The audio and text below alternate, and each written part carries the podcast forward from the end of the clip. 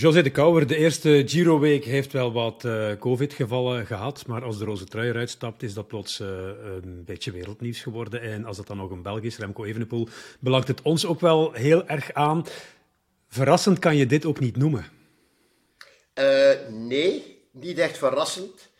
En toch voel ik me op een maandagmorgen zo'n klein beetje verweest, zo, zoiets mm -hmm. van, allee, allee jongens, dat kan toch niet?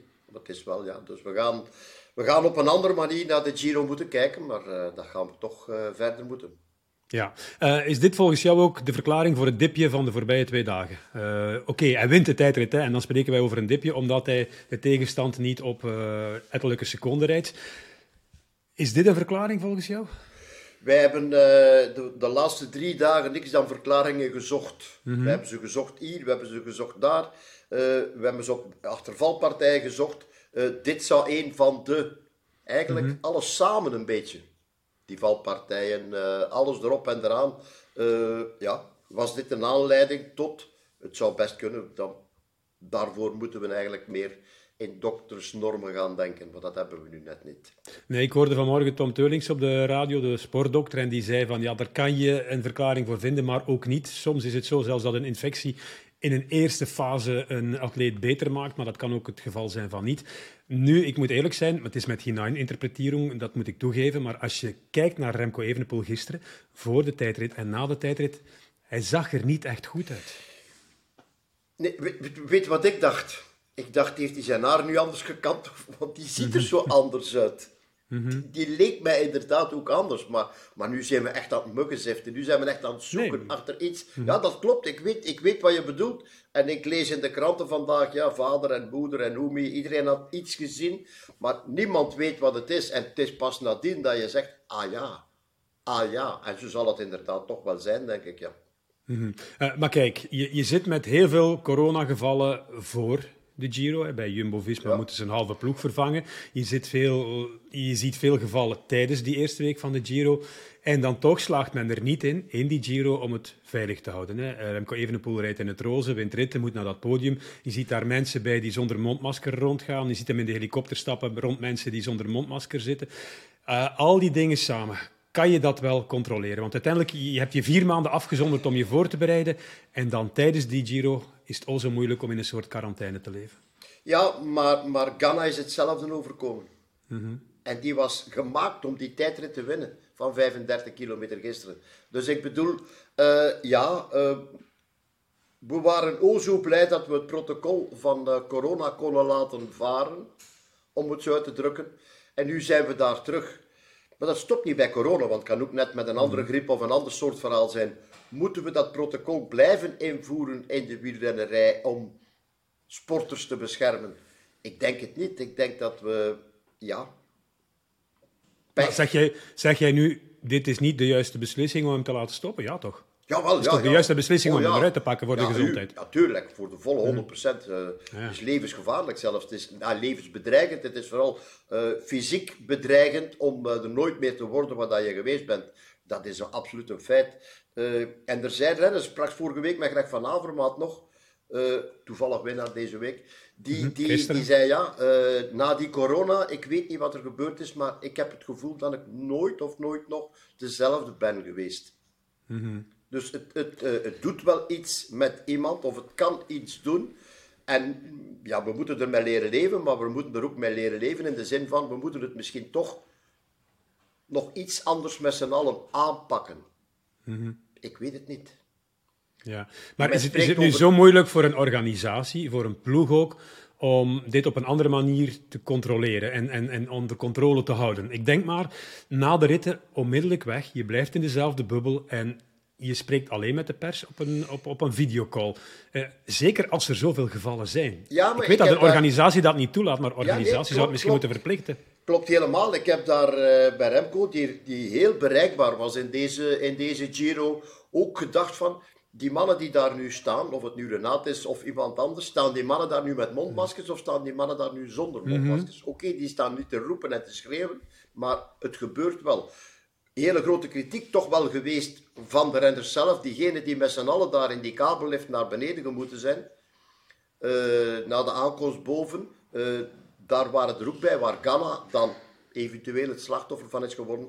Geraint Thomas die zei daarop van ja, dit was ook niet aan de orde eigenlijk. Nee, maar ik zag, ik zag nog een filmpje. Uh, de avond dat Ghana positief werd bevonden. Een uur ervoor stonden ze met z'n zevenen van de Ineos Grenadiers in dezelfde lift. Waarbij ze aan het lachen waren met Ghana. Niemand had een mondmasker op. Dus zo relatief is het allemaal. Hè? We hebben daar jaren mee omgegaan. Ja, toch wel. Uh, en we waren zo blij dat we daar zo gezegd vanaf waren. En, en die blijheid zal blijven als we daar vanaf kunnen zijn en als we het normaal kunnen doen terug. Uh, maar wat wordt het nieuwe normaal? Misschien komt er wel een soort nieuwe normaal. -hmm. uh, nu moet je hopen dat Remco Evenepoel COVID niet te zwaar te pakken heeft, dat hij heel snel uitziekt en dan moet hij nieuwe perspectieven gaan zoeken, nieuwe doelen gaan stellen. Uh, er zijn er nog wel een pak dit seizoen. Uh, ik kijk naar de ervaring van José de Kouwer en ik vraag aan die ervaring, wat doe je ermee? Waar stuur je hem naartoe? Tour, Vuelta, wat, wat, wat ga je hem laten doen? voor te beginnen goed uitzieken, dan een heel goed gesprek met, met de juiste mensen, met trainers, uh, mensen die hem mentaal kennen, als hij dat heeft, een mentaal begeleider of zoiets, coach. Uh, en dan gaan kijken waar, waar kunnen we hem terug voor, voor, voor oppompen en voor opzetten. Mm -hmm. uh, mij lijkt dat WK tijdrijden een, iets nog om aan te vinken. Mm -hmm. Ja, het zou perfect kunnen. Hij heeft daar ook de capaciteit ervoor. de Tour, waar we omheen gefietst hebben, zitten we nu terug volop richting Bilbao. Uh, hoe moet, als je de Tour gaat rijden, hoe moet je dat dan gaan doen? Al zeker niet om voor geel te gaan, denk ik dan, maar eerder om, uh, om te kijken, past dat in zijn opleiding, die toch nog altijd -huh. bezig is, vind ik. Is, is, is dit dan niet de enige kans in de carrière van Remco Evenepoel om zonder veel druk naar de Tour te trekken? Absoluut, ja. Ja, ja. Volgend jaar is het voorbij. Voorbij, -huh. dan begint het eigenlijk. Dat was tenminste de bedoeling. Uh, ja, het zou kunnen. Je zou het ook net iets anders kunnen doen. Uh, opstapje naar San Sebastian, opstapje naar het WK en dan verder door naar uh, de nog Vuelta. eens de Vuelta. Mm -hmm. Mm -hmm.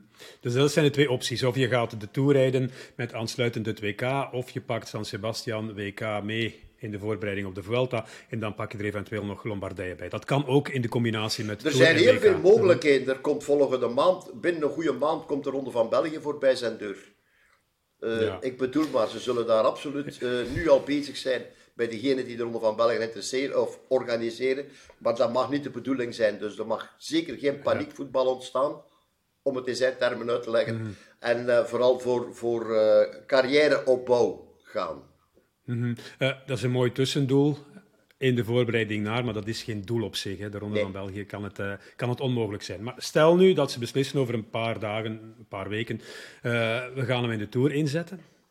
Je ploeg die mee op hoogtestage is geweest, die zit nu nog in de Giro. En die moet in principe die Giro ook verder rijden. Je kan er ook een paar terugtrekken. Maar dan moet je heel je tourploeg gaan herschikken. Daar zit je met spurters die zitten te wachten om te, te spelen in de toeren die je hebt. Uh, Alaphilippe die wil uh, spelen, die daar een speelterrein vindt. Dus ja, je moet, je, je moet wel een aantal belangrijke keuzes gaan maken als ploeg. Je gaat een, een, een heel pak belangrijke keuzes moeten maken, maar hij is de belangrijkste renner in de ploeg. Mm -hmm. Draait of keert zoals je als het wil. Alaphilippe is belangrijk voor, voor Frankrijk en voor de totaliteit. Met Lier Jacobsen zijn belangrijk voor eventueel te gaan sprinten in de Tour. Voor die kansen die daar zijn. Uh, maar het zou, het zou perfect in de ploeg kunnen passen, denk ik. Om te zeggen, kijk, we nemen één renner mee. Echt in functie van Remco Evenepoel, of zelfs twee. In mm-hmm. functie. Die we naast hem zetten om hem in veiligheid door, mee door dat peloton te loodsen. En hem te proberen helpen in een paar tussendoelen die daar liggen in de Tour. Uh, in een voorgesprek even zei hij er net al, ja, ik kan daar perfect in de buurt van het Baskeland al eens uh, de trui nemen. Mm -hmm. Dus zomaar geel dragen, publicitair. Ja, die, die, die, beginfase is hem op het lijf geschreven. Hè. Ja, maar, helemaal. Uh, zoals jij het zegt, als je één coureur meepakt voor Evenepoel, dan geef je ook onmiddellijk het signaal, hey, we zijn hier niet gekomen om te winnen. We zijn niet ja, gekomen om hem die druk op te leggen. Ja, maar je moet nu niet heel de boel omdraaien en zeggen we komen om te winnen tegen ploegen die daar uh, nu al mee bezig zijn in de opbouw, terwijl hij nu net ziek is. Dus... Ik weet het, maar aan de andere kant, Pogacar die heeft ook een verstoorde opbouw. Hè? Die, die heeft die, die pols gebroken in Luik-Bastenaken-Luik, heeft ook tijd verloren. Uh, ja, ja, ja, maar bij Pogacar was de Tour een van de hoofddoelen in het jaar. Bij mm -hmm. Remco is het een, uh, ja, een ver... kan niet zeggen een verplicht nummer, helemaal niet. Ik zou er zelfs uh, als ploeg en als Remco zijn heel gretig gebruik van maken om op die manier, met die instelling, daar naartoe te kunnen gaan. Zo van, whew. Ja, en kennis te maken met het grootste wielerevenement ter wereld, nog een stuk hoger dan Giro en Vuelta. Ja, het is niet te vergelijken. Het is, ik weet, er zijn niet allofielen die, uh, die zweren bij, maar het is niet te vergelijken. Een finale van de Tour is niet de finale van een Giro-rit. Het is totaal iets hmm. anders. Ja, oké. Dus uh, kennis maken met de Tour is zeker een optie, maar uiteindelijk gaan ze binnen die ploeg moeten gaan beslissen. Uh, we hebben nog twee weken Ronde van Italië, José, en wij gaan gewoon door. Hè. Zijn koersliefhebbers, dus we gaan door. We hebben daar een uh, hele mooie situatie voor in dat klassement nu. Grain Thomas die gaat morgen in het roze starten met twee seconden voorsprong op uh, Roglic. Theo Gegenhardt die staat daar dan ook op vijf secondjes. Nu zeiden we gisteren Ineos Grenadiers dat worden bondgenoten van Roglic in de strijd tegen Evenepoel. De situatie is omgekeerd. Het is Roglic tegen allen. het is uh, onder andere Roglic tegen alle, ja. Ja, dus uh, op zich ook weer spannend. Als je sportman bent, dan uh, is dit een spannende... Kan, kan, dit een spannende en mooie Giro worden. Laten we hopen mm -hmm. dat er nu nog niet andere COVID-gevallen zijn. En ja. dit... Die roze petjes. Ja, dat roze petje van Studio Brussel. Ik heb het nog niet willen tonen de voorbije week. Ik dacht, ik ga niet jinxen. Ik ook dus niet. We moeten dus... rustiger blijven in de toekomst. Weg. Weg, ja, ja, ja. Um, nu, om het nu tactisch te gaan bekijken, in, in, in functie van wie nog rest in deze ronde van Italië, moeten de Grenadiers met, denk dan in eerste instantie de Plus, Arendsman en Sivakov, die ritten niet gaan dynamiteren de komende dagen in de hoop van de ploeg van Roglic uh, kapot te rijden? Ik, ik denk als Ineos Grenadiers ervan uitgaan, we willen winnen, met als, als team, het maakt ons niet uit wie, hm? dan kunnen we een heel verrassende winnaar krijgen. Want ik kan me niet voorstellen dat de ploeg van, uh, van Jumbo-Visma die boel kan controleren in overgangsetappes. Er komen er nu drie aan. Wie gaat achter wie rijden? Als je, mm -hmm. als je een van die mannen meestuurt, die staan allemaal, de plus staat 14 op drie minuten en of zoiets. Ik bedoel, ik zeg zomaar iets. Ik zeg, ja, toch de plus niet. Maar die kan, die kan wegrijden in een groep. En wie kan dat in godsnaam gaan controleren? Misschien Bora erbij en zeker UAE ook nog niet vergeten met Almeida. Dus er zit nog wel wat aan te komen, maar Ineos heeft de sleutel, sleutel in handen. Oké, benieuwd of ze, hem die, uh, of ze die gaan gebruiken en wanneer dat ze de eerste deur gaan proberen te openen. Misschien uh, morgen al, we zullen zien. Of dicht doen. Of dicht doen, kan ook. Alles op slot, de grendel erop. Uh, veel gras ga je niet moeten afrijden, José, vandaag, want het is aan het regenen. Nee, maar ik zit continu klaar om in te vallen. ja, er gebeurt altijd wel iets is waar. We zitten klaar. In de buurt van de computer en in de buurt van de camera. Uh, moraal van het verhaal. We hebben een hele mooie eerste negendaagse van Remco Evenepoel in de Ronde van Italië gezien. Hij heeft twee ritten gewonnen. Hij kan daarmee naar huis en stond in het roze met een voorsprong van drie kwart minuut. Maar dan is er de overmacht. En dan overmacht kan je niks doen. Nee. Arrivederci. A domani. Ciao.